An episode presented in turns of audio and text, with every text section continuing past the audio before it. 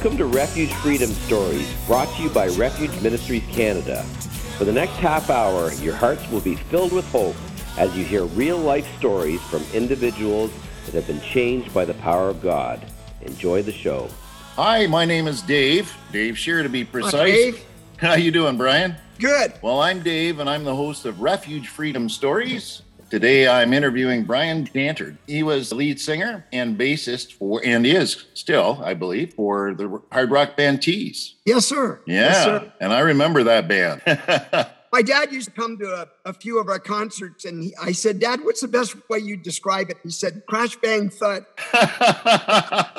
yep. My father uh, was a uh, real, really briefly, he was a man to be honored, great man. I, I mean, I sat at his feet and uh, you know, he didn't climb Mount Everest and go very far in school, but he was a, a great father, a great, great example. You know, Nice. very dedicated. My mother and the family, and between my two brothers, I have two brainiacs. Like one's a CEO of a medical research company. My other younger brother's a retired teacher, and he taught physics, uh, chemistry, algebra, like all the hard Yeah. subjects. Yeah, but I love sitting at his feet and listening to all about the depression and the war years and how Mm. they made it through those difficult times. And uh, I- I miss him when, when he was gone. He lived to 90. Wow. So, Brian, how does your story start out? I'll let you take it where you want to. I mean, we're going back to the 70s to start Yeah. with, and there's been a lot of things that happen. I mean, I know with the band from reading up on it, somebody made a commitment to Christ, and yeah, it would be you, eh? And then the, ba- the band broke up. Is that right? Yeah, you know, like Dave, I was going to say, um, um, my brothers never basically intimidated me at all. They're very, very intelligent at school, and I struggled a lot in school. It's not Yeah. that, you know, my parents and all that said I never had the ability. It's just in an academic world, I couldn't comprehend things, but I'm visual. Yeah. You know what I mean? So all your main subject, math, English, and, you know, all the other stuff, but I excelled in history. Yes. Now, try and get that one because of my dad, right? I learned from him. Yes. So, anyways, I started off in music. I remember, like, like even before the Beatles, Jerry Lee Lewis and you know uh, Chuck Berry and all those. Well, I used to grab a broom handle as a young boy and the aerial on the TV when nobody's home, and I'd pretend, right? Yeah. So I had a love at a very young age for, uh, for music. And my grandmother, very praying woman, she was a violinist in an orchestra in, I don't believe it was London. I believe it was, she was from Birmingham, but Okay. she played in, in that. And then that violin later transferred also to my grandfather, and he played in the pubs all over England. So that's Wow. where I get musical background is from my mom's side. Nice. And then, funny story, he wanted to get in, but when the First World War broke out, so he was actually too old, but he put shoe polish in his hair and he goes, nah, nah, we're not buying that. So he, never made it. So he continued playing in pubs. But I eventually, down through the years, I inherited that violin and I have it as a keepsake. Yeah. But I, I found with music, uh, I, I struggled so much in school academically. Mhm. But when history class was there, I was sharp as a tack. You know? Yep. but I just found, and my dad was always a great encourager. And I probably sh- should have listened to him when I look back, as you know, gone to school and everything and music. But I had a good ear, you know, and I could tell notes and everything, and I could pick up stuff. But I didn't learn the, the actual sheet music side of it a little bit till later on. Actually, when I left Teaze. Okay. And yeah, so well, I started off playing in in uh, you know Saturday afternoon basement bands and stuff like that, and then eventually we got to play in you know high school dances and all of that. And it just seemed for me, Dave, whenever there was an opportunity, the band fell apart. If there was another opportunity, I always jumped at it. So I kind of went up the ranks that way. And when I got out of school, I started working in a music store. And you know, bringing it a little forward in that, I used to audition musicians when they'd come in to try out equipment, and the bars had lowered the age to 18 way back. I mm-hmm. forget what year it was. And I played the bars for about a year and a half, didn't like it, you know, because I was more of a concert musician. And, you know, I would look out there, and most of the people were there to, for dates or picking up somebody. Yeah. you know and so i wanted to put a concert band together and so i went rehearsing people and i thought you know what? I'm not going to get people that i've been playing with they're used to the bars they're making good money. So i auditioned actually guys that were younger than me when they came in and that's how teaze formed and we rehearsed for nine months never played a gig and then we figured it's time to go out now. We started writing our own music. We invited all the you know student uh, body presidents and that from the whole windsor and county and we come out and we'd put on a like a 20 minute concert. Well, that night we booked so many high schools, and that's how everything kind of happened with Teaze. Wow. Our name originally was Ontario, but then we found out we couldn't copyright the name Ontario. Oh man.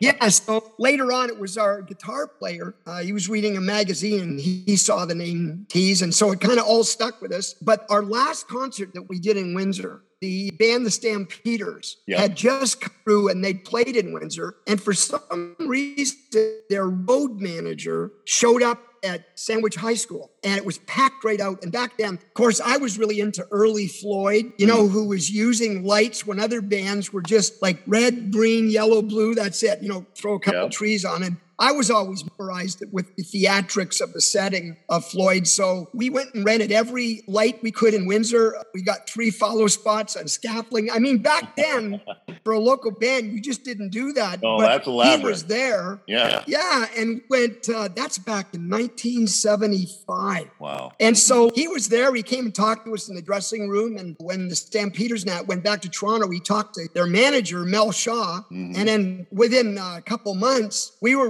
rehearsing. We didn't even have enough material for an album. He wanted us down to LaGrange on the other side of Toronto. Mm-hmm. We ended up going in there. We did one whole day session mm-hmm. and we, we did everything live, very few overdubs. I did some vocal overdubs. That's about it. They pressed it, they got the song, and all of a sudden it's being played on Chum Radio, and we got a lot of hits. And you know, when we got success in Japan, it was the first album, all the other studio elaborate albums, it was the first album that Japan liked that actually got us a, a ticket to go to Japan. Wow, man you know, to bring it forward, Dave, I, I love the playing. I love the guys in the band, but, you know, the lifestyle really had its toll on me. And before I left for Toronto, backing up when I was working at the music store and the band was rehearsing and we were playing around, five ex convicts walked into the music store one day. I was there alone. They walked in, and Dave, there was something different about them, their dialogue, everything that they were talking about with one another. And I thought, I've never seen this kind of union among guys. And I found out they're all ex cons. One guy was from LA, and anyways, he had family up here and he'd moved, his family had grown he was uh, put in jail by the guy that was actually handling the Robert Kennedy assassination. Wow. Yeah. Anyway, all the guys spent time Two of them spent time in uh, federal penitentiaries down in uh, California, and the other guys spent time here, you know, in the, the prisons down in, in Canada. So mm. I would have never known they were ex cons. Mm. So they were playing a, a gig that Friday. They came in Monday or Tuesday they, I started talking to them and asking questions, you know, big mistake. they yeah. started sharing about the Lord and typical Jesus freak. I thought, you know, but I listened to them and one of them came back and said, Hey, we're, we're playing down in Orillia. Would you like to go with us? I tried to make up any excuse I could to get out of. Yep. They invited me down to this meeting that they were doing.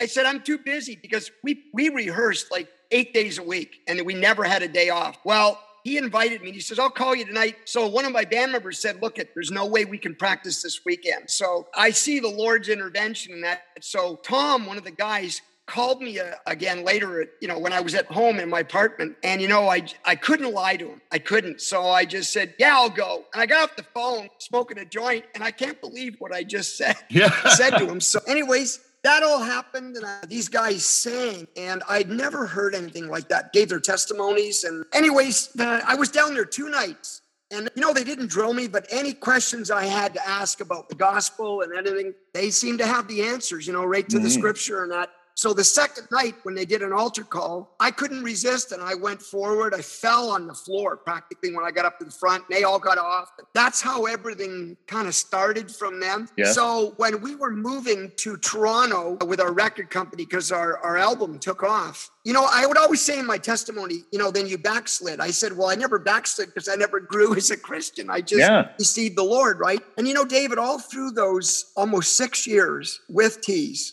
in the successful years, I always would say this was like oil and water in a pop bottle, and you shake it and shake it and shake it and shake it. It doesn't matter if you shook it for a month and put it down, the oil's all going to come to the top. Yep. And that was like my life. Like, go do these gigs, Mm. and I was not a partier or stuff like that. Like the guys would go out. I would go back to my hotel room and I'd put on gospel programming and Hunter Huntley and stuff like this. And I never really like shared my faith. Well, you know, after touring like big tours of our own, you know, we opened up for like Cheap Trick, Meatloaf, Kiss. Aerosmith, Blue Oyster Cult. I mean, they're just people. But you know, No, they weren't. I they were my favorite bands. Yeah, you know, and it just seemed the success was Yeah. going. And it, for me, I was on stage at Montreal Forum and it was jam packed. We had three dates with Aerosmith Mm, and we played London Gardens, which I think is tore down now, yes. Maple Leaf Gardens, hmm and then we did Montreal Forum. Wow. And we always viewed ourselves as a Windsor band wherever we went. But Mhm. because of, of living there now after moving from Toronto, uh, Montreal kind of adopted us as their band Ah, you know, from Montreal. So Pack Night, we just come out doing our fifth album and Heartless World. I sang that. And uh, I tell you, Dave, it was, you know, in the flesh, it was electrifying. Back then, they didn't have cell phones. They all had lighters and matches. that's right. And the place just lit up after we finished it. Well, we came back because they were chanting our name. They wouldn't let us go. We came back and did an encore. And that's when I had a, a kind of what they call is, I don't know, an out of body experience. Wow. I was playing on stage. I was looking at the audience. It was packed. And I haven't told this part of it in a long time. And all of a sudden, it's like in my mind, I, I wasn't missing a, a beat. I was playing my guitar. I was singing. It's like I was looking at myself from behind. I mean, it, it was so freaky looking at everybody. Mhm. And then, as clear as a bell, without making this, I heard in the midst of everything, you like this, Brian? And, I, and I'm just, I'm conversating in my head and I'm not messing my vocals up. I'll give you all this and more if Mm. you worship me. And I knew exactly whose voice it was Yeah. because I was a Christian, right? Yeah. So with that, everything just kind of fizzled out, and now I'm I'm very tense. I'm I'm having to really watch how I'm playing bass and singing just to get through the song. yeah. Well, they all wanted to go out in the limousine. They all wanted to, you know, go out with our management and the management from Aerosmith and party. And I said, no, I can't. So I went back to the Lost Hotel, brand new hotel. It was on the 14th floor. And I went in my room. And uh, Dave, I, I kind of went, uh, I, I, I don't know how to process this. Yeah. So you know what I did? I smoked the joint and I thought that would bring me peace. And for a momentary time, I went up, uh, over to the window hmm and I was going to jump out the window Oh. Because I couldn't handle the trauma of this mentally. Plus, I'm stoned. I thought that would relax me. And I went to open up the window, and it was one of those side, it only opened up this much. So I said to myself, Brian, what are you doing? So I went back to walk uh, near the bed and I fell on the floor. Yes. And I put a praying position and I, I prayed to the Lord and I said, Lord, look, it, I know you're reaching out to me. And I said, I, I can't live this double life anymore. And I was crying out to God and I didn't even know if he was listening. hmm And I remember I said, from smoking and everything, I had a hoarse voice. Yes. I could I could hardly talk. And I said, God, if you're listening, I said, would you one favor for me? Would you just take this hoarseness right out of my voice? Before I could finish, Dave, my Mhm. voice was as clear as anything. Man. You know, for about 20 seconds or 25, whatever. Then it went back. And I went, God, I'm going to take that as from you. Yes. So that started the process. There was a lot of other things. Like I still had dates to finish and all this. And I remember playing with Blue Oyster Cult. We were at the uh, Montreal Forum again. hmm And at the end, they went off partying, and I went to the very, very top of the uh, arena. And I'm looking down, and I never saw this because we always laughed after the show. hmm And I see, you know, about 20, 30 guys, they're probably maintenance guys with their brooms, their mops. Yep. They're all joined together and they're, the chairs are gone and they're sweeping the floor. Well, all this junk, it was like guys who had been smoking up, like, you know, baggies, Mhm. wine bottles, beer bottles, and it just started piling up going towards the stage. And I'm sitting there, and you know, like when I say the voice of the Lord, that impression, I just felt like the Holy Spirit said softly, you know, Brian, you're going to have to answer this. Wow. And it was another aha moment that freaked me out. So, David, from that point on, I was really planning, well, how do I do this to the guys? What am I going to go to? You know, I'm, I might have been 30. I, forget. Mm-hmm. So, anyways, uh, I had some time to go home, and whenever I came home, not very often, I'd come to see my parents, Mm. and I'd always go out to the church of the guys that led me to the Lord. Yeah. And I'd be in church, and I remember who's now my father-in-law. Whenever I showed up, here I had long hair, leather jacket, you know, jeans and Beatles style boots and everything. He'd always say before he preached, "Oh, looks like Brian Danter there. Why don't we turn around and a bunch of you go for an I go, well, I, you know, the lifestyle I was living, you know, girls and the, I really Yeah. didn't grow up drugs, but I mean, I always thought, you know, my last album I did, I was three or four days stoned on cocaine, Mhm. all that. I didn't have the heart to ever tell my mom and dad because I was raised good. And I went through my teenage years. I mean, I never even like smoked uh, anything Mhm. and or did any drugs. And but that comes with the lifestyle, Dave. Yeah. And I kept thinking there's a way to do this and play the music and write. And eventually it just got to me. So I'll tell you this one part of it. I came back from Windsor. We were playing in Hamilton with Cheap Trick. Okay. And it was a beautiful sunny day. And one of the guys in the Brethren, that's what they called themselves, they had a musical group, the Ex Convicts. Mm-hmm. They used to go around singing and give their testimonies. One of them sent me a daily read that I used to read all the time by Oswald Chambers. Mm-hmm. And I hadn't opened it up in a while. So I opened it up and it fell right on this page. It said November 11th, what my obedience to Christ costs other people. So I read it just a daily reading. Mm-hmm. And it was like the sealing moment that just said, Brian, whenever you make a decision, especially for Christ, it's always going to affect other people. Mm. It, it always will, e- either directly or indirectly. Yes. So that's when I realized if I'm going to make a break, that same weekend, I'd never been baptized. So I went to the church and I asked, who's now my wife, Lynn, her, her dad and them to baptize me in the evening. So I went and uh, got baptized that night. And I knew, David, when I come up out of the water, something had drastically changed in me. Yes. So I went back, did those dates and everything, and I never felt comfortable doing them. Mm-hmm. Then I came back to Windsor and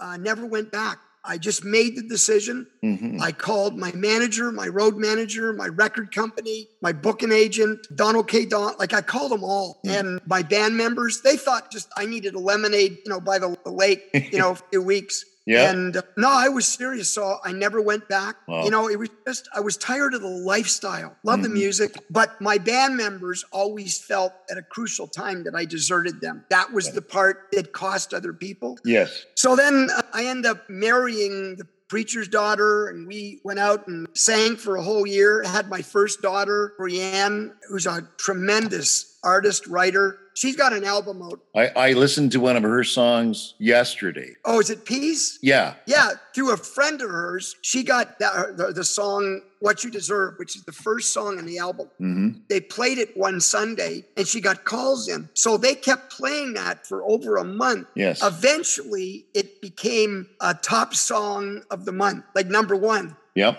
So blown away by like that's a syndicated program uh, all over United States. Mhm. WMUZ, The Light, and they have good talk show. And they play great music. Yes. But beginning of the year, they always have this contest, the top uh, 30 and the top 100. Mm-hmm. So at the end, Brienne's got into the uh, first one, What You Deserve, got in the top 30, Wow. and her other song got into the top 100. That's for Nice. the whole year. So Nice. I'm just bragging on Brienne. Uh, hey, you're a dad. You're allowed to do that, actually.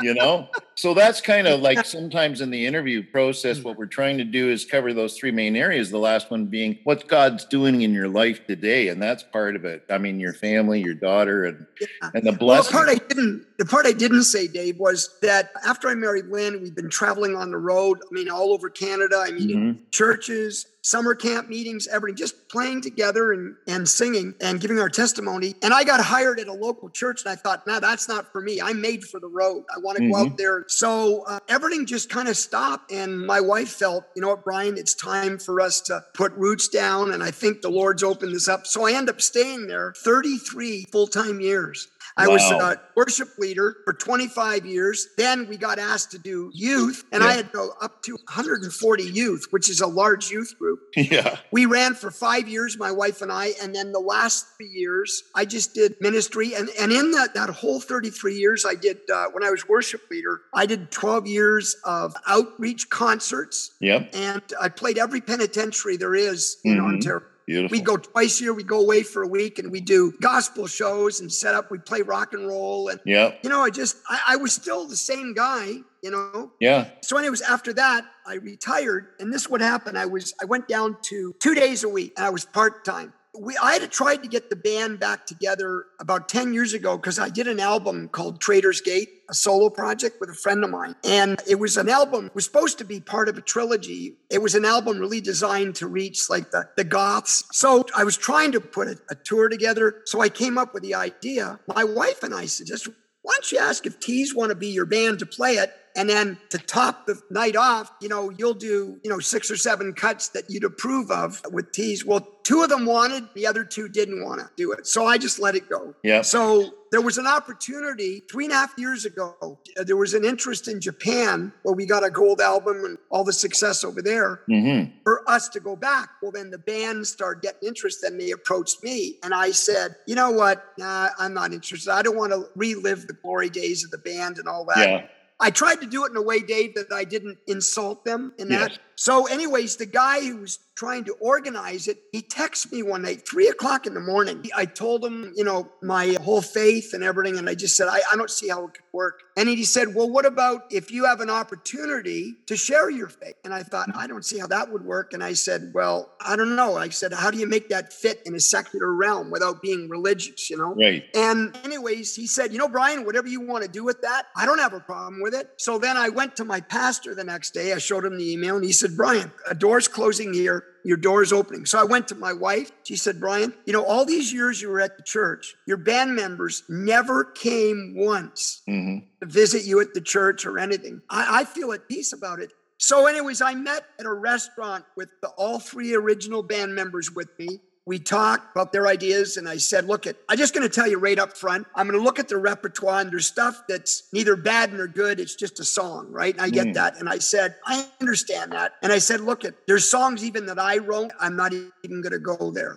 you know, and they were fine with that. So we started looking at the repertoire, and I said, you know what, I, I want to tweak some of the songs. And they said, we don't have a problem with that. So now it's more like this is the way we were, and Yep. we aren't. I don't know, Dave, if you got to see anything, our reunion concert we did in 2019. If I got- want to. I have not been able to. Uh, if you would help me find that, that'd be awesome. yeah, just just type in Teaze Live Yep. 2019. At this point, I said, guys, look, I am not interested in all of doing what we used to do in that. What I want is a clean rock and roll show that you could bring the whole family to. Yes. I said, because I viewed a lot of the bands that I even used to follow, you know, it's just a lot of lewdness and a lot of Mm. F bombing and all. And I said, I can't believe this is what people want. I said, I don't want none of that. So at rehearsal, every now and then, if, if the guys maybe once or twice in the whole practice, the beginning, if they slip, they go, Oh, I'm, oh, I'm sorry. I. Yes. So I usually ask for something you would like to share, a scripture or something you would say to the listeners today as your final thought. Yep. I think the biggest, one of the biggest scriptures I've really, really held on to is Psalm 34 4. For I sought the Lord and he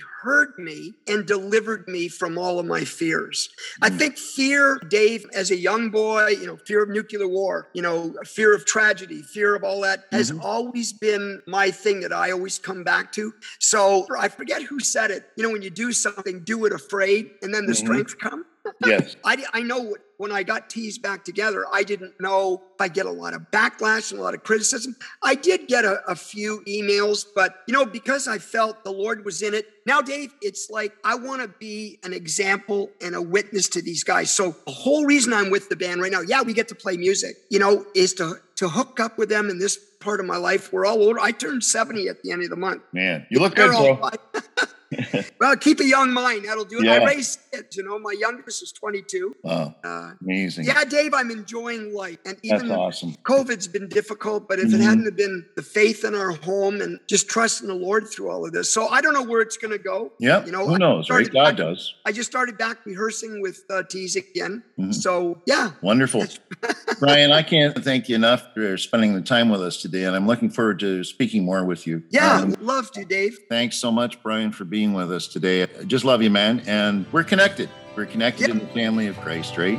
We're, we're, we're brothers. So God bless you, man. Yeah, God bless you, Dave. Thank you. You're a living sin. You're the harlequin in a one act play. And you've given up even though you can't say why. So your hero died back in 69.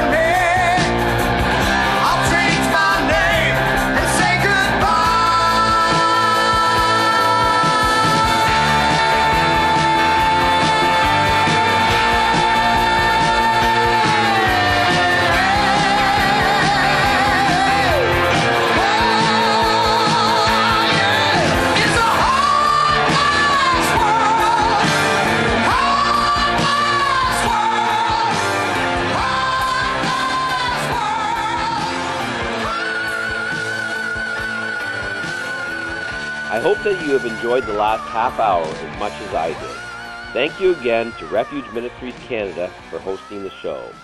So until next Friday, may God richly bless you with peace, love, and happiness. We at Refuge Ministries are so blessed by the success of Refuge Freedom Stories and podcasts.